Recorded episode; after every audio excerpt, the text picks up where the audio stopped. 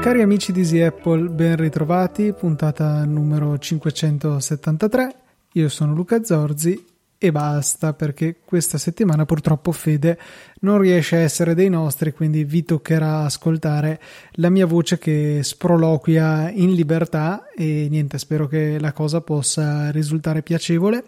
È sempre strano mettermi da solo dietro al microfono a parlare, però proveremo a renderlo il meno noioso possibile. La scaletta è piuttosto fitta, anche se sono solo a, a, dovervi appunto traghettare verso la fine. E quindi direi di non badare alle ciance e ringraziare i donatori. Mi stavo quasi dimenticando. Questa settimana questa puntata è stata resa possibile grazie alle generose donazioni di Luce Paradisiaca Michele Foscardi, Nicola Gabriele D, Gian Domenico Macaluso, Daniele T, Nicola Frigerio e Riccardo Innocenti. Grazie mille a tutti voi per le vostre generose donazioni e ricordiamo che magari sotto l'ombrellone potrebbe essere molto rapido magari cliccare sul pulsante dona con Satispay che trovate nelle note della puntata oppure andare nella sezione supportaci del sito easypodcast.it per fare tramite il sito la vostra donazione, magari usando Apple Pay, magari usando PayPal se preferite quel metodo. Tutto è assolutamente il benvenuto e vi ringraziamo per il costante supporto che settimana dopo settimana ci spinge a tornare dietro questi microfoni, anche in solitaria se necessario. Cominciamo al volo con alcune domande. Eh, la prima ci arriva da Roberto e ci chiede un, una possibilità di evadere dall'ecosistema Apple e trovare una concreta alternativa per eh, gestire le proprie foto che non sia appunto l'applicazione Photos. C'è qualche applicazione per Mac per gestire le foto in maniera più seria dell'originale? Beh, eh, mi è venuto in mente, mentre avevo confezionato una piccola risposta per Roberto dove dicevo che in realtà non mi viene in mente niente di Mac specifico,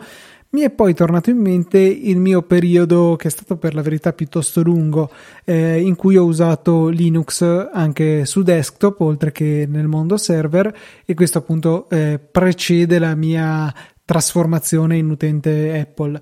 All'epoca utilizzavo Digicam per questo scopo, scritto con la K, troverete naturalmente il link nelle note di questa puntata, è un, un software che penso ricordi vagamente Lightroom con una possibilità di organizzare librerie, di importare le foto, modificarle, gestire i metadati, poi esportarle, magari pubblicarle eh, su qualche servizio web, per la verità sono tanti quelli supportati. Eh, c'è anche il supporto alla ricerca dei volti, il loro riconoscimento, la gestione della geolocalizzazione, insomma ci sono tante possibilità di organizzazione con questa applicazione che sfrutta un database per immagazzinare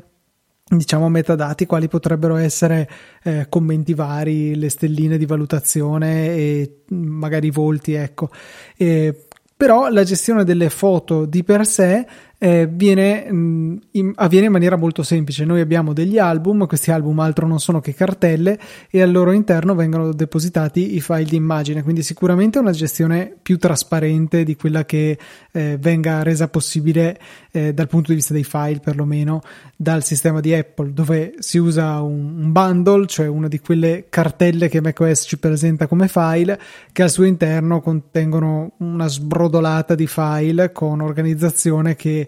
ha sicuramente senso per un programma, per una gestione automatizzata, ma che risulta veramente poco pratica per eh, un'esplorazione manuale ci fa piacere comunque che i file siano lì facilmente accessibili per cui se un giorno dovesse esplodere Apple Photos non essere più supportato chissà che altro cataclisma beh noi avremo sempre accesso ai nostri file e soprattutto possiamo facilmente includerli in qualsiasi tipo di routine di backup sia esso il time machine eh, di mamma Apple oppure potrebbe essere tramite Arc che è il mio metodo preferito che ci consente di avere eh, backup cifrati in, in cloud, ma non solo, anche magari su dischi esterni o quello che volete voi. Insomma, ci sono veramente una miriade di eh, possibili destinazioni per il nostro backup, tutto che comunque viene cifrato prima dell'invio, quindi non c'è alcun problema anche andarlo a caricare online, anche paradossalmente dovessimo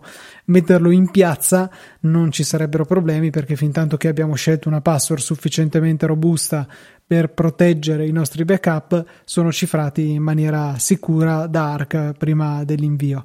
E quindi insomma torna un po' il mio passato Linuxaro come suggerimento che può essere utile ancora oggi. Chiaro, non siamo davanti a un'applicazione particolarmente meccosa, ma non siamo neanche davanti a un port particolarmente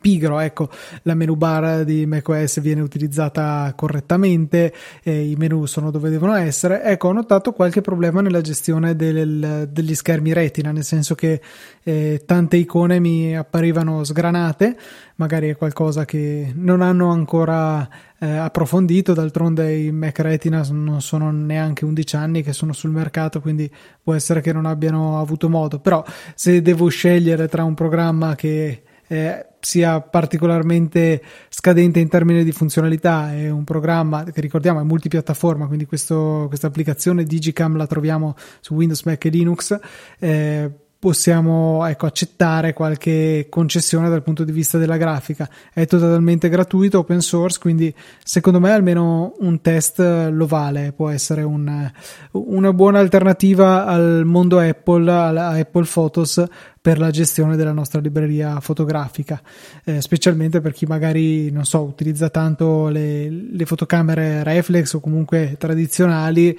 e la gestione tramite iCloud potrebbe stare un po' stretta, magari perché banalmente si superano i 2 tera eh, di spazio che è possibile ottenere in maniera semplice eh, con un costo non super contenuto perché si parla di 10 euro al mese, però ecco, lo spazio di iCloud, quella è la sua limitazione. Magari abbiamo una libreria da 10 tera, sarei curioso di capire se lo fate come mestiere, nulla da dire. Se siete degli appassionati, giù il cappello perché 10 tera sono tanti, però ecco, diventano ingestibili dal punto di vista nativo di iCloud Photo Library. Con Digicam Ok, sarà da vedere se regge una libreria del genere, però concettualmente direi che si può fare magari spezzettandolo in più cartelle. Ecco, non so, non sono arrivato a approfondire fino a quel punto.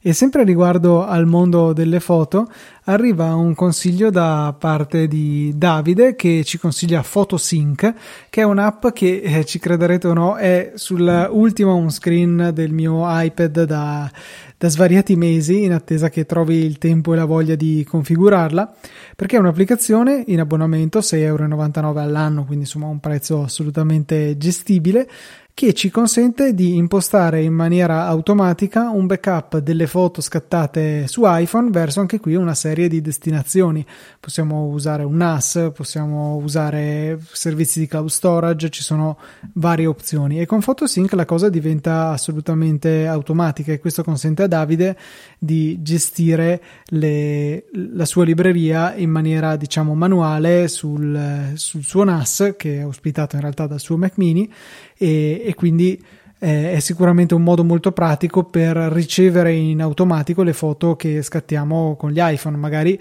potremmo anche offrire, come fa Davide, lo spazio anche a altri familiari, oltre che per il nostro uso principale. Davide però ci fa anche eh, una domanda, dice ecco ho trovato la pace dei sensi con Photosync la mia gestione però cavoli mi manca la eh, Photos per la sua generazione di quei video automatici che ogni tanto ci portano alla memoria dei vecchi ricordi o comunque che ci consentono di riscoprire alcune foto in maniera più simpatica e originale. Chiede cosa posso trovare Ecco, eh, io non so francamente di applicazioni eh, per Mac che possano fare la stessa cosa, non mi sembra di aver visto niente del genere in Digicam che ho citato prima, però posso sicuramente consigliare dei servizi di terze parti online, cloud, quindi qua bisogna avere mm, diciamo essere ok con il, il caricamento delle nostre foto su un servizio di terze parti e ci sono due, secondo me, contendenti per questa, eh, per questa funzione. E uno è Amazon Photos, che ricordo è incluso con tutte le membership di Amazon Prime. Quindi, se avete Prime per le consegne gratuite, eh,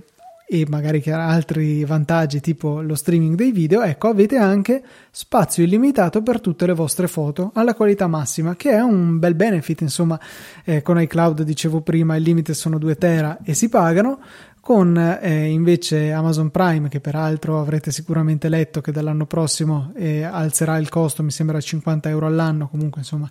rimane abbastanza competitivo rispetto ad altri stati, sicuramente però sono di più dei 36 precedenti. Ecco, guadagniamo spazio illimitato, però attenzione solo per le foto. Per i video ci sono, mi sembra, 5 giga eh, gratuiti che chiaramente finiscono subito e è possibile acquistare ulteriore spazio per, se vogliamo andare a immagazzinare più video nel servizio. Una delle varie funzioni offerte da Amazon Photos è proprio questo servizio, questo sistema, diciamo, di eh, creare dei video automatizzati che ci riportano nel passato a riscoprire le nostre foto. L'altro servizio che può fare lo stesso, però qua forse ci va qualche caveat in più per il discorso privacy, è Google Photos, eh, che però eh, non ha più lo spazio illimitato. Era successo qualcosa, ne abbiamo anche parlato. Io, che sono estremamente professionale da questo punto di vista, non sono andato a controllare. Però ecco, su Google Photos ci può essere qualche limitazione in più,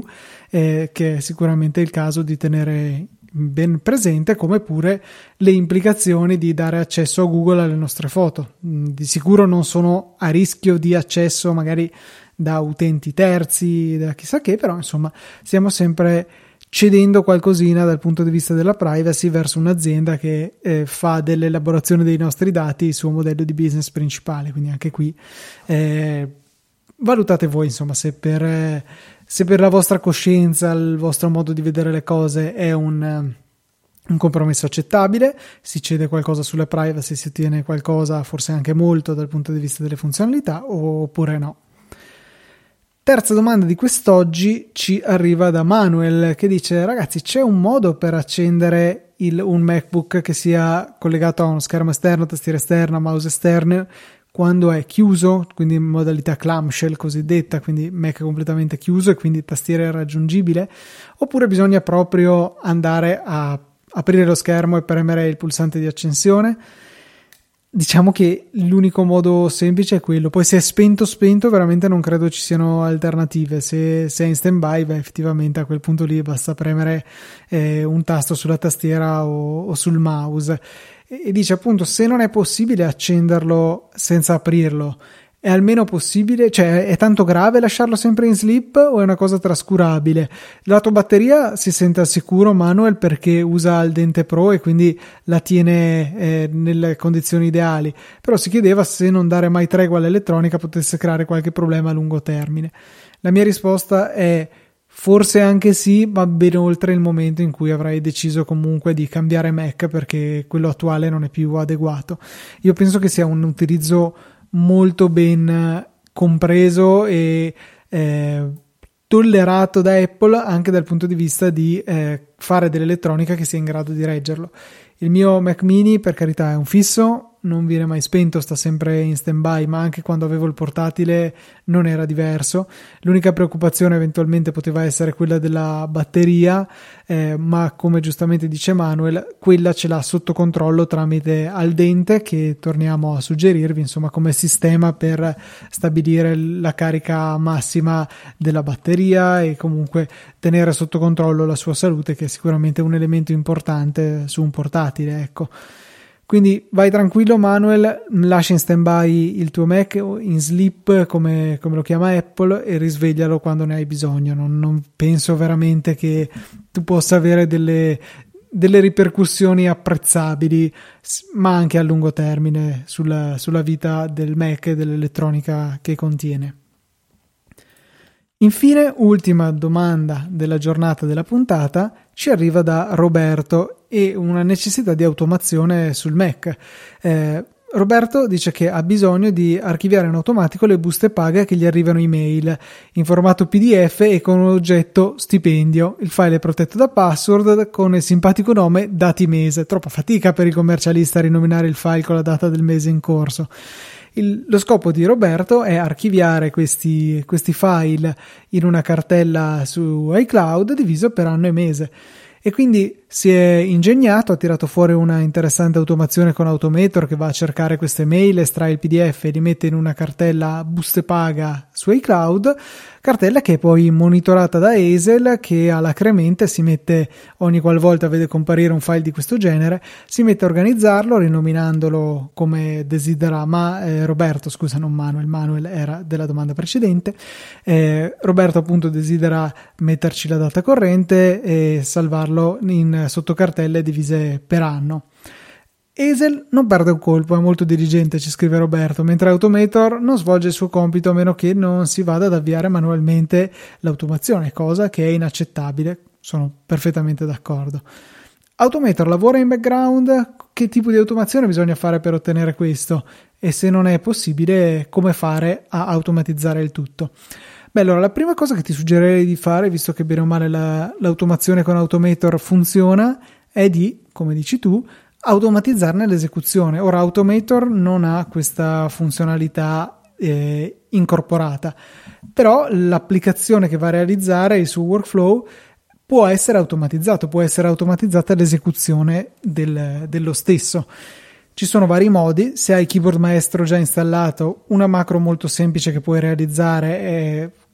scatenata dal passare del tempo, quindi che ne so, ogni 5 minuti, forse anche eccessivo, ma una volta al giorno, una volta all'ora potrebbero avere senso, e come unica azione mettere l'apertura del, del comando di Automator, del, eh, della macro dell'automazione di Automator. Questo sicuramente potrebbe essere un sistema. L'altro che mi viene in mente, se eh, non hai già Keyboard Maestro installato, potrebbe essere utilizzare le, eh, diciamo, le infrastrutture informatiche già presenti in macOS per l'esecuzione pianificata di comandi. Ora, senza scomodare il venerabile cron e mettersi a terminale a, es- a configurarlo, ho, notato, ho sentito parlare forse su ATP qualche tempo addietro di un'applicazione chiamata Launch Control che consente di eh, gestire in maniera semplice tramite una interfaccia grafica piuttosto discutibile nell'aspetto, però sicuramente funzionale, eh, permette di, di gestire LaunchD. LaunchD è, diciamo, il sistema di gestione dell'avvio automatico e pianificato eh, di, di macOS e tramite questo si può andare a appunto a pianificare l'esecuzione di questa, di automazione di Automator per per fare quella parte in maniera automatica, lasciando che poi sia Acer, che già funziona bene, in automatico in background, a occuparsi dell'ultimo pezzo e la sistemazione del, del file dove, dove, più si gradisce. Quindi ecco, queste sono le, le, due opzioni che mi vengono in mente per automatizzare Automator, che è, che è un brutto gioco di parole che, se non mi viene in mente niente di meglio, sarà la, il titolo di, questo, di questa puntata. Chiudendo la sezione, diciamo, interazione con il pubblico, abbiamo un follow up che ci arriva da Simone, un suggerimento relativo all'app Dov'è. Ci scrive: Non so se qualcuno lo ha già fatto presente, ma un piccolo follow up sulla questione delle notifiche di allontanamento dell'app Dov'è. Per evitare di essere notificati anche quando andate a pranzo e magari lasciate qualcosa in ufficio volontariamente, potrete aggiungere dei luoghi considerati sicuri. Dall'app dov'è basta premere sul dispositivo della lista, iPhone, AirTag, qualsiasi altra cosa supporti la funzione e nel menu notifiche sotto la voce avvisami quando mi allontano c'è una funzione che permette di aggiungere una serie di luoghi considerati sicuri in modo da non ricevere notifiche se l'oggetto viene lasciato in uno di quei posti. E poi eh, Simone ha già anticipato la mia obiezione su questo, dice riconosco che non è una soluzione che copre il 100% dei casi, banalmente se sto andando a pranzo e lascio le sulla scrivania non c'è problema, se invece sto tornando a casa il venerdì sera, potrebbe essere un problema lasciarle in ufficio. Io credo che tornerei fino a 20-30 km, penso sarei disposto a farli pur di avere le mie AirPods, sono assolutamente dipendente da questo dispositivo. E dice, credo però che potrebbe essere un buon compromesso per quei luoghi dove si va spesso. Io per esempio ho segnato come sicuro la casa della mia ragazza effettivamente è un'ottima precisazione e anch'io mi sono ritrovato nella situazione in cui vengo avvisato di aver dimenticato eh, qualche cosa in, in ufficio, eh, in particolare il portafoglio perché mi allontano dall'AirTag relativo. Eh, però quando vado a pranzo me ne frego. Eh, tuttavia, come giustamente dice Simone, eh, se però te ne stai andando proprio, eh, purtroppo non c'è modo di dirgli, non so, ignoralo sul mezzogiorno e poi avvisami in altri orari. Sarebbe, sarebbe effettivamente utile, però già, già bene avere questa possibilità per luoghi insomma facilmente raggiungibili di case di familiari, cose del genere, come giustamente ha fatto Simone con casa della sua ragazza. Unica recensione di questa settimana che prima di leggere vi invito a fare lo stesso. Potete utilizzare l'app podcast sia su Mac che su iOS per andare a cercare Easy Apple e lasciare la vostra recensione. Le stelline sono senz'altro gradite, ma non ci permettono di sapere chi siete e di leggere il vostro commento in puntata, mentre invece appunto una recensione testuale, seppur di poche parole, può essere eh, abbastanza da avere l'orgoglio insomma di essere stati citati potete, poi potete fare sentire ai vostri parenti amici e magari che so mettere anche sul curriculum che siete entrati a far parte di una puntata di Easy Apple. Entra a far parte della nostra puntata una recensione di 5 stelle che ci arriva da A.pitocco che ci scrive propongo di variare il nome del podcast come titolo. Ecco mi sono detto mm, qua bisogna assolutamente leggere il commento ci scrive, ragazzi vi ascolto con piacere, quindi le 5 stelle meritate, ma il nome del podcast è divenuto fuorviante. Di Apple non c'è più nulla. Ormai sono decine e decine di puntate che si parla di tutto tranne che di Apple. Eppure ci sarebbe tanto da dire, sia sui sistemi che sull'hardware. Ovviamente avete il diritto di parlare di ciò che vi fa più piacere, ma per chi, come me, cerca specifiche discussione, il nome del podcast trae in inganno. Complimenti per l'impegno e la competenza. E devo dire, carissimo ascoltatore, che hai ragione. Hai ragione, è un qualcosa che sentivo anch'io, però diciamo che essendo comunque argomenti, quelli che andiamo a trattare, che mi appassionano, non sentivo troppo la necessità di, diciamo, parlare d'altro, ecco. Però mi, mi, ha fatto piacere che non era solo una mia, sapere insomma che non era solo una mia percezione e devo dire che farò del mio meglio per mantenere almeno una buona fetta dei nostri argomenti legati al mondo Apple perché è qualcosa a cui io effettivamente tengo che magari eh, paradossalmente ritengo appagato ascoltando anche tanti altri podcast, leggendo un sacco di articoli contenuti sul mondo e poi quando mi ritrovo ogni settimana qui con Fede condividiamo tante altre cose che forse per noi sono più nuove, cioè eh, potrebbe anche essere che dopo 11 anni di podcast, magari anche inconsciamente, il mondo Apple è qualcosa che probabilmente erroneamente diamo per scontato, invece c'è sempre tanto da imparare, tanto da discutere, tanto da condividere con tutti voi ascoltatori e, e, quindi hai ragione e voglio cercare di riavvicinare Easy Apple alla Apple che abbiamo nel, nel nostro nome. Ci tengo personalmente, è un altro argomento che per me è di massimo interesse, cioè starei veramente le ore e le ore a parlare di questi argomenti, quindi grazie mille per la tua recensione, grazie per la critica assolutamente gradita e ben accettata e quindi ecco, già se fai caso, in questa settimana mi sono concentrato praticamente al 100% su questo mondo che continuo ad apprezzare molto. E, però ecco, chiaramente apprezzare non vuol dire non saper criticare, questo assolutamente no, ma mi sembra molto chiaro anche dal, dalla tua recensione dalla tua sì, appunto, recensione che non è questo che cerchi, non, non, vuoi sentire tutti che ci battiamo il 5 a vicenda, che bravi, che belli che siamo, ma dobbiamo parlarne, dobbiamo analizzarle, dobbiamo capire cosa va bene cosa va male, eh, anche nell'illusione che magari qualcuno da Cupertino ascolti le nostre parole e ci consenta di di migliorare dove qualcosa va male e perché no anche gongolarsi quando diamo commenti positivi su qualcosa perché assolutamente sembra necessario eh, dare a Cesare quel che è di Cesare. Notizia interessante, o meglio non notizia ma suggerimento, un qualche cosa che sono convinto di avere già citato in passato ma che eh, ci tengo a sottolineare perché è effettivamente un trucchetto utile e che funziona su YouTube da Safari, da macOS ma anche su altri siti che diciamo implementano una propria eh, funzione che, del, che sostituisce il tasto destro nativo del ehm, del browser, quindi eh, non vedremo il menu classico di Safari, ma ci tocca vedere quello che YouTube o chi per lui ha deciso che dobbiamo andare a vedere. Si tratta eh, del, vid- del ehm, menu contestuale col tasto destro che si raggiunge quando si eh, fa clic appunto col destro su un, un, video in riproduzione su YouTube. Ci vengono mostrate tutta una serie di cose, tipo le statistiche per nerd, che consiglio sempre di dare un'occhiata perché sono piuttosto nerdose per l'appunto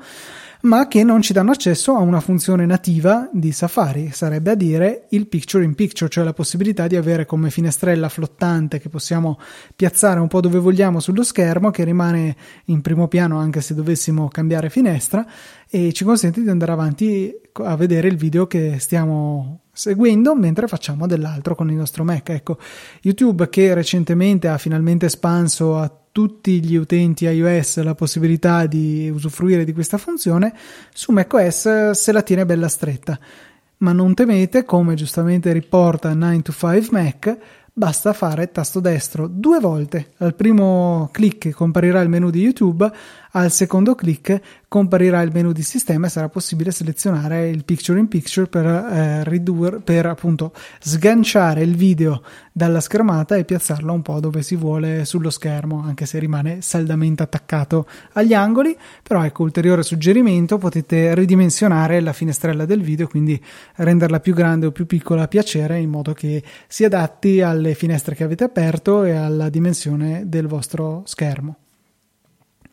Rimanendo in tema di cose che mi piacciono poco di Apple e che mi piacerebbe vedere migliorate, eh, mi eh, viene in mente partendo da una notizia che ho letto su Ars Technica questa settimana che eh, dice che Samsung ha introdotto una funzione eh, modalità riparazione che consente ai tecnici di eh, non accedere ai dati personali salvati sui telefoni che hanno in riparazione, ma di poter comunque accedere a tutte le sue funzionalità per verificare che tutto sia a posto dopo una riparazione, quindi test del touch, test delle chiamate, audio e fotocamera, chi più ne ha più ne metta. Un sistema che segrega proprio a livello software i dati dell'utente dalla, diciamo, funzionalità tecnica del telefono è qualcosa che effettivamente ad Apple manca. Io storco sempre il naso quando eh, in occasione di riparazioni che per carità da molto tempo non mi capitano per fortuna uh, al Genius Bar in cui viene chiesto di sbloccare il telefono, di fornire il PIN o cose di questo genere.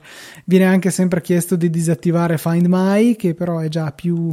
eh, più sensato, nel senso che se qualcosa dovesse andare storto, eh, almeno è sganciato dal nostro account. No, non è per quello, perché serve eventualmente se lo ricondizionano per poter dare nostro, la nostra scheda madre a qualcun altro. Insomma, quello dai è già più accettabile. Mentre invece il fatto di dover dare tutte le nostre credenziali per l'accesso al telefono, mm, insomma, questo non mi piace granché perché sicuramente sono tutti bravissime persone, ma magari sui migliaia di genius che sono assunti agli Apple Store, magari qualcuno un po' più ficcanaso che decide di andare a vedere se abbiamo delle foto interessanti, ecco, magari c'è, e quindi poterlo chiudere fuori in maniera ufficiale e garantita dalla sicurezza di Apple farebbe piacere. Quindi eh, complimenti a Samsung per questa idea, mi piace veramente tanto e mi piacerebbe vederla introdurre da Apple sia sul mondo iPhone che anche sul mondo Mac. Quando mi era capitato di eh, per la sostituzione della tastiera mandare indietro il mio MacBook Pro eh, 15 pollici del 2016, cavoli ormai sono passati degli anni, eh, mi era stato chiesto appunto di fornire la mia password, io avevo preferito eh, creare un utente amministratore secondario, conscio del fatto che comunque poteva accedere ai miei dati, ecco, non avevo nulla di così scottante che non fosse cifrato e quindi non, eh, ho deciso di non formattare il Mac apposta, ecco. Però ho preferito lo stesso non dargli la mia password utente perché la mia password utente sbloccava anche il mio keychain, quindi si aveva accesso, che ne so, se si apriva mail, si potevano mandare mail come Luca Zorzi, per carità. Eh, non penso che fosse nel loro interesse fare una cosa del genere, però ho preferito comunque evitare, già che era sufficiente creare un utente dedicato da, da fornirgli. Volevo parlarvi invece Visto che eh, sta arrivando macOS Ventura che si appresta a disintegrare l'applicazione preferenze di sistema, che si trasformerà in preferenze e diventerà un obbrobrio, spero che ci sia ancora tempo per correre ai ripari, ma non penso che siamo messi bene, c'è stato un costante declino dell'interfaccia di macOS secondo me negli ultimi anni, eh, di cui questa nuova preferenza di sistema così stile iOS non è che l'ultimo di una serie di esempi e il l'ultimo scalino in termini di peggioramento secondo me c'è stato con Big Sur e non ci sono stati poi eh, miglioramenti sen- sensibili con Monterey eh, ad esempio le notifiche sono sempre una porcheria imbarazzante il tentativo di nascondere funzioni utili come le proxy icon sono rimasti però ecco, eh, ulteriore peggioramento lo avremo su preferenze di sistema che insisto a dire è è un'impresa, nel senso che era un'app sicuramente datata con una serie di limitazioni, però mh, da quello che ho potuto vedere, dai commenti che ho potuto sentire, credo veramente che eh, Ventura faccia un ulteriore passo verso l'oblio e il baratro e salti giù dal burrone, non so che altri, eh, altre metafore utilizzare, però insomma si appresti a ulteriormente peggiorare questa esperienza d'uso su macOS. Ho quindi pensato di suggerirvi un po' di impostazioni che sono forse le prime che vado a toccare nel caso eh, io abbia necessità di impostare da zero un Mac, cosa che generalmente non faccio perché eh, sfrutto il, la migrazione dei dati per poter non reimpostare tutto se cambio computer, per carità non, non mi succede di frequente, però ecco, quando succede preferisco migrare i dati. Eh, però ecco, ci sono tante piccole cosette che in preferenze di sistema possiamo andare a modificare per rendere più piacevole la nostra esperienza oppure per magari cambiare delle impostazioni predefinite che non condivido, non apprezzo. Eh, e che magari appunto non sono neanche così note. Quindi uh, mi sono messo prima a esplorare preferenze di sistema, mi sono fatto una piccola lista che ci terrei a condividere con voi e chiaramente a sollecitare vostri commenti, consigli su altre cose che magari ho saltato e vale la pena di citare perché tutti i nostri ascoltatori conoscano. La prima di queste eh, impostazioni sono gli angoli attivi, angoli attivi che curiosamente troviamo sia nella sezione scrivania e salva schermo nella tab salva schermo, sia pure nella sezione di mission control. Vai a capire perché, comunque, ecco, si può da entrambi eh, i preference pane raggiungere questa finestrella che ci consente di configurare eh, le funzionalità che vogliamo attivare semplicemente spostando il, il, mouse in uno dei quattro angoli dello schermo. Eh, ricordo anche, come avevo già suggerito in passato, se volete rendere meno, diciamo, sensibile l'attivazione eh, quando sbattete il mouse in un angolo, cosa che secondo me è particolarmente prezioso per l'angolo in alto a sinistra, perché con la mela magari il, il semaforo della finestra che avete eh, in quell'angolo dello schermo è facile finirci per sbaglio se col mouse si va con un po' troppa velocità a, a schiantarsi sull'angolo. Ecco, potete tenere premuti i tasti modificatori sulla tastiera, Option, Control, Command, Shift. Eh, quelli che volete, insomma, eh, per andare a richiedere che questo tasto sia tenuto premuto perché il, quel, quell'angolo attivo sia effettivamente attivo. Le eh, possibilità sono diverse, potete mostrare mission control, la scrivania, centro notifiche, le finestre applicazione che appunto nel mio caso che con option necessario eh, ho impostato sull'angolo in alto a sinistra ci consente di vedere in una sorta di mission control però dedicato unicamente alle finestre dell'applicazione attiva. Se è un'applicazione con magari tanti documenti aperti e non usa le tab o per vostra scelta le avete in finestre aperte, è sicuramente utile poterle vedere tutte assieme per passare a quella che si chiede. Poi ci sono altre opzioni, il launchpad, le note rapide come quelle che insomma abbiamo in basso a sinistra su iPadOS, eh, avvia impedisci salva schermo, ecco questo non l'avevo neanche mai notato che previene il lancio automatico del salva schermo oppure blocca schermo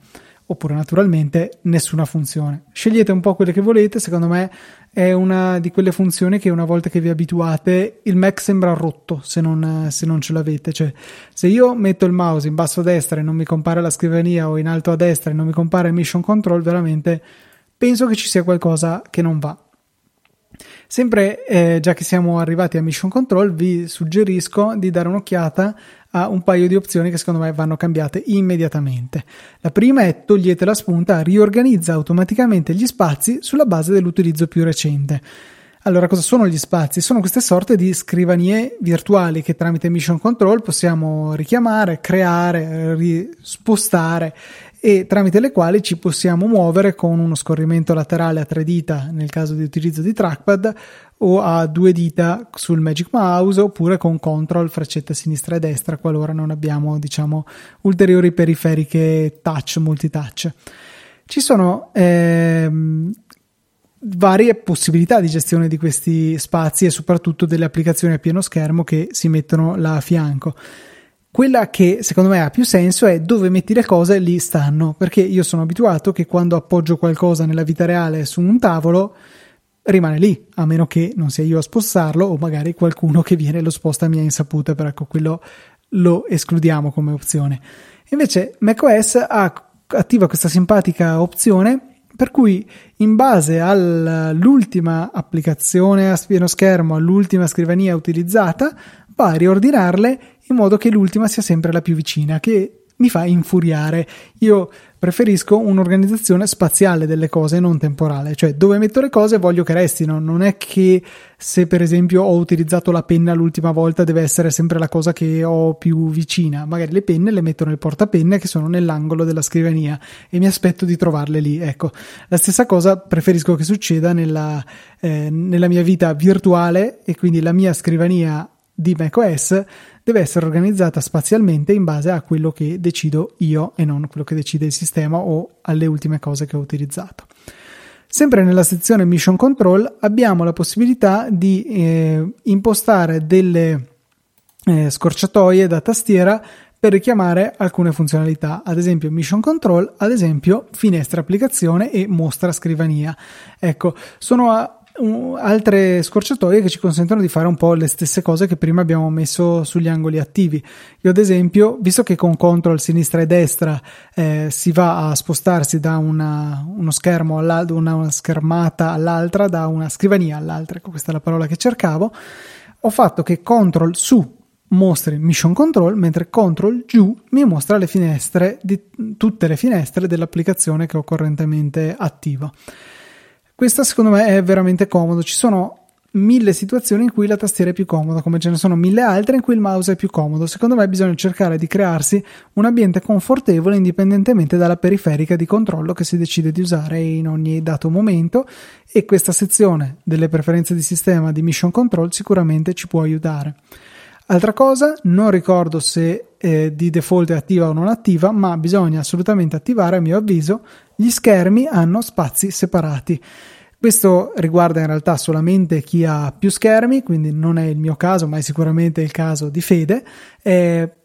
e è necessario spuntare questa opzione per far sì che i due o i più schermi del Mac possano avere spazi che si muovono indipendentemente, altrimenti si ricade al mondo come era stato eh, creato in Lion, se non sbaglio, quindi molti macOS fa, in cui eh, ad esempio se mettevi una finestra a schermo intero con più schermi collegati, la finestra andava in un solo schermo e l'altro veniva annerito e non era possibile parcheggiarci altre finestre o fare dell'altro. Insomma, tutti gli gli schermi eh, cambiavano spazio all'unisono, cosa che sicuramente è limitante dal punto di vista della praticità. Tornando alla sezione scrivanie e salva schermo che ho citato prima, potrebbe essere interessante nella sezione scrivania spuntare la casellina che c'è verso il basso, cambia immagine e poi è possibile scegliere ogni quanti minuti per far sì che il eh, sistema in automatico ci cambi lo sfondo magari ogni mezz'oretta. Potremmo avere una cartella dove abbiamo raccolto tutti gli sfondi che ci piacciono di più, cosa che io personalmente ho fatto, o magari banalmente ci accontentiamo degli schermi, degli, degli sfondi forniti da Apple, ecco, vogliamo andare a cambiarli eh, costantemente a intervalli regolari tramite la funzione integrata in macOS che secondo me è molto comoda. Altra sezione, utenti e gruppi. Forse non è una, una di quelle parti delle preferenze di macOS dove ci troviamo spesso, ma secondo me c'è un'opzione che ha senso abilitare. Una volta sbloccato con il classico lucchetto in basso la possibilità di effettuare modifiche, eh, io consiglio di abilitare l'utente ospite, cosa che si fa selezionando l'utente ospite eh, nella barra di sinistra e spuntando a consenti agli ospiti di eseguire il login su questo computer, perché potrebbe capitarci magari di avere qualche parente amico che ha, è vicino al nostro computer, ci chiede di poter fare delle cose e magari vi scoccia perché sì, in Safari siete loggati per esempio con il vostro account Google, vuole andare a consultare la sua Gmail, allora cosa fai? Aggiunge un altro account, però boh, magari poi si sbaglia, va a ficcanasare nelle vostre mail e poi magari si dimentica lui stesso di fare il logout e quindi voi rimanete eh, con il suo account attaccato e poi fate le vostre ricerche su Google e vanno a finire sulla cronologia del suo account. Insomma, ci sono una serie di ragioni per cui è preferibile fornire all'utente ospite la sua buca della sabbia, la sua sandbox, dove può fare ciò che vuole su Safari e non disturbare il vostro utente, i vostri login e la vostra cronologia. Facendo questo, fin dall'avvio del computer è possibile eh, selezionare utente ospite che andrà in un ambiente molto limitato in cui di fatto mi sembra che abbia accesso solo a Safari o poco più, di certo non ha accesso ai vostri file, alle vostre impostazioni e chi più ne ha più ne metta. Molto molto comodo se avete regolarmente visitatori, ma anche se non li avete regolarmente, magari per l'occasione andate ad abilitarlo, tanto è veramente un clic. A quel punto lì potete fare il logout, selezionare l'utente ospite, eh, che naturalmente non richiederà password, e lasciare il vostro Mac tranquilli che il vostro ospite non sarà in grado di fare danni. A quel punto lì magari potrebbe anche venirvi voglia di selezionare opzioni login al basso della sidebar e di spuntare mostra il menu di cambio utente rapido come icona, consiglio icona, che vi fa apparire un bel ometto nella vostra eh, menu bar e cliccando su quello potrete andare a selezionare il vostro utente ospite o magari altri utenti che potreste avere impostato sul vostro Mac per fare appunto un cambio rapido di utente dove rimane un'animazione vecchio stile. Quando si va a cambiare utente, eh, tutto lo schermo ruota come fosse un cubo, un po' alla Compiz, alla Beryl, se qualcuno avesse usato Linux nel periodo in cui andavano molto di moda gli effetti tridimensionali sul desktop, ecco, quello è lo stesso effetto che fa ad oggi su macOS, una roba che sembra quasi un po' desueta, ma che tutto sommato è così di rara visione che di un, un utilizzo così, insomma, parco che hanno fatto di questa animazione che risulta carina e spero ecco non, non la vadano a togliere in, eh, in nome di una joniaivizzazione eh, della, dell'interfaccia dove insomma è un'animazione non necessaria un po' forse invadente però dai secondo me ci sta è carina. C'è un'altra sezione di, delle preferenze che secondo me non va sottovalutata, cioè si chiama accessibilità e quindi magari si è portati a dire beh io non ho particolari problemi di vista, di udito, motori o chissà che altro e quindi non c'è nulla per me qua. Niente di più sbagliato, secondo me ci sono un paio di chicche che vale la pena di considerare. La prima è nella sezione zoom. Spuntate sicuramente usa gesti di scorrimento con, con tasti modificatori per ingrandire e poi la possibilità di scegliere se volete il control, l'option oppure il command. Cos'è sta roba? Praticamente se abilitate questa opzione, io ce l'ho attivata con il control, se tengo premuto control e scorro con due dita sul trackpad, scorro con un dito sul Magic Mouse o giro la rotellina di un volgare mouse connesso al Mac, posso andare a zoomare quello che c'è sotto il, il cursore, ingrandisco una zona di schermo e, e posso zoomare per leggere meglio, ci sono tante situazioni in cui è utile. E ci sono sotto tre modalità tra cui scegliere nello stile ingrandimento. Il primo è schermo intero, anzi tutto schermo, che è quello che vi consiglio. Il, in modo che voi tutto lo schermo vi zoomerà nella zona dove avete il cursore, poi potete muovervi comunque con il cursore all'interno della schermata zoomata e se vi muovete oltre i limiti di questa schermata l'inquadratura si sposterà per seguire il vostro cursore e andare a raggiungere la parte che vi interessa. Nella modalità schermo diviso, nella parte alta, alta dello schermo, vi apparirà lo zoom della sezione che avete vicino al cursore in quel momento, che però onestamente trovo piuttosto disorientante, e Picture in Picture, che invece disegna un piccolo rettangolo che potremo andare a spostare semplicemente muovendo il cursore, eh, che viene zoomato. A me non piace, trovo che la modalità a tutto schermo sia quella preferibile. Abbiamo poi eh, una opzione appena sotto che ho trovato proprio andando a spulciare queste, queste schermate che normalmente non credo che mi serva, però chissà mai potrebbe venire buona. Per quelle volte che capita di trovare una, una scritta particolarmente piccola in un'applicazione. Bene, dice tene, eh, ingrandisci il testo al passaggio del cursore, premi Command per visualizzare il testo ingrandito sotto il cursore. Quindi voi tenete premuto Command e posizionate il cursore su una scritta qualsiasi. Io l'ho provata per l'appunto su questa descrizione, premi Command per visualizzare bla bla bla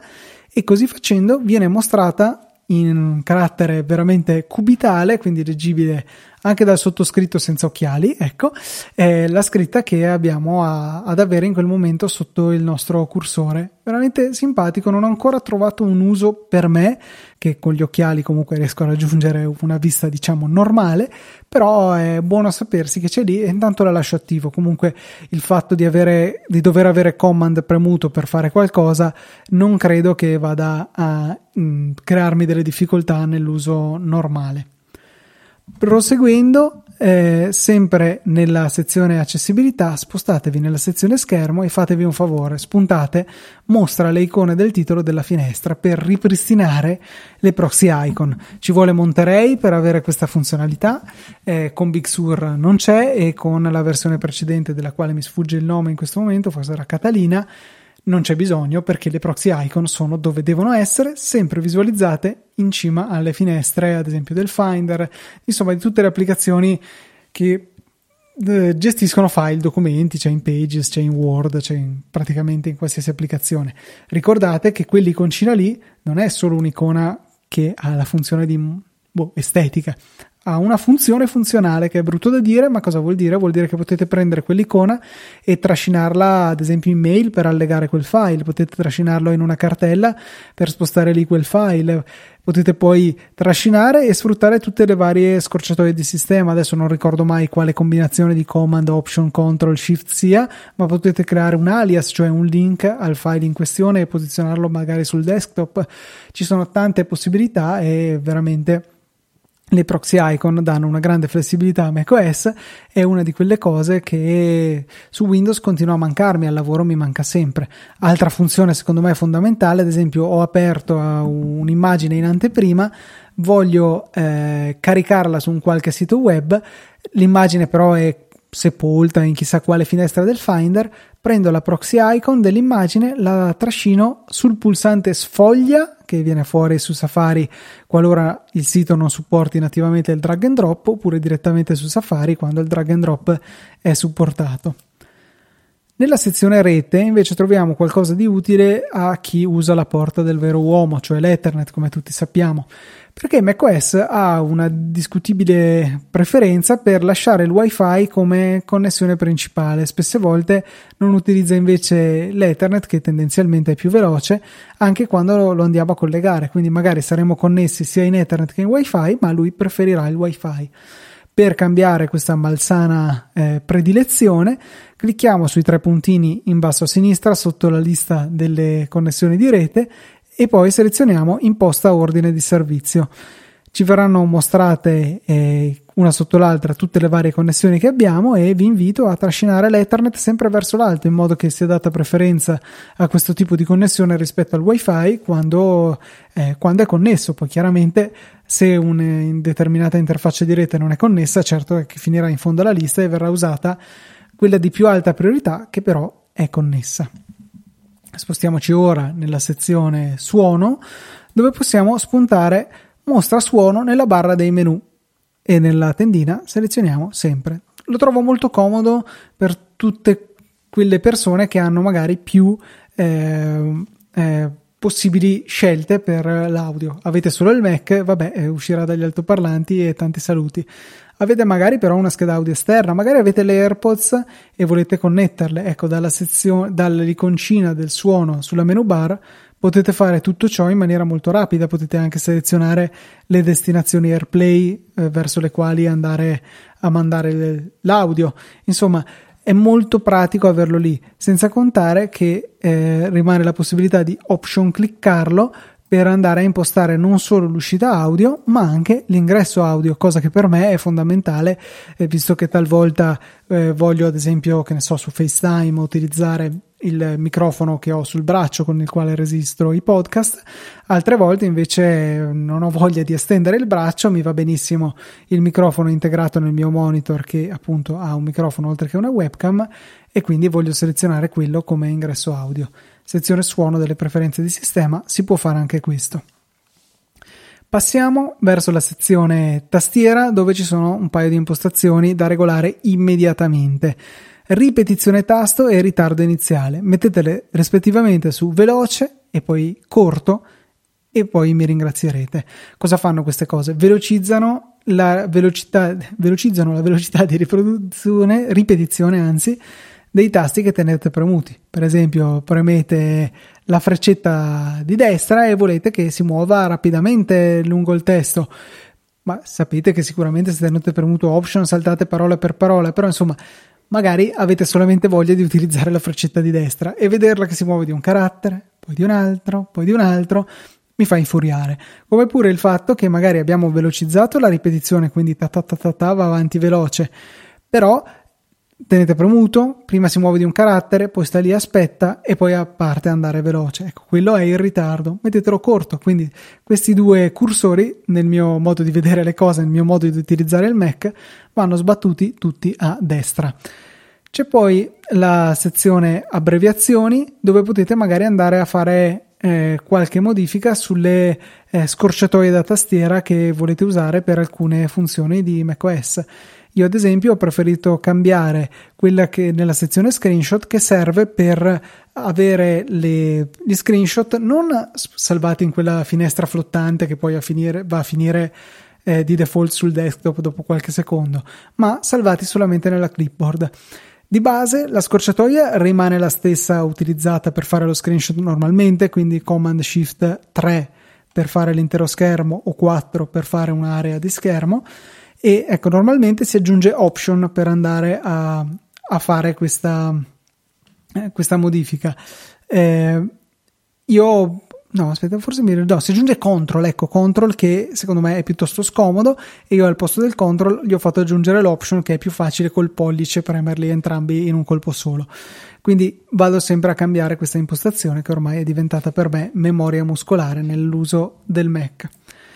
Infine, nella sezione tastiera può esservi utile il tasto tasti modificatori in basso a destra perché eh, quando si utilizzano tastiere diciamo non pensate per macOS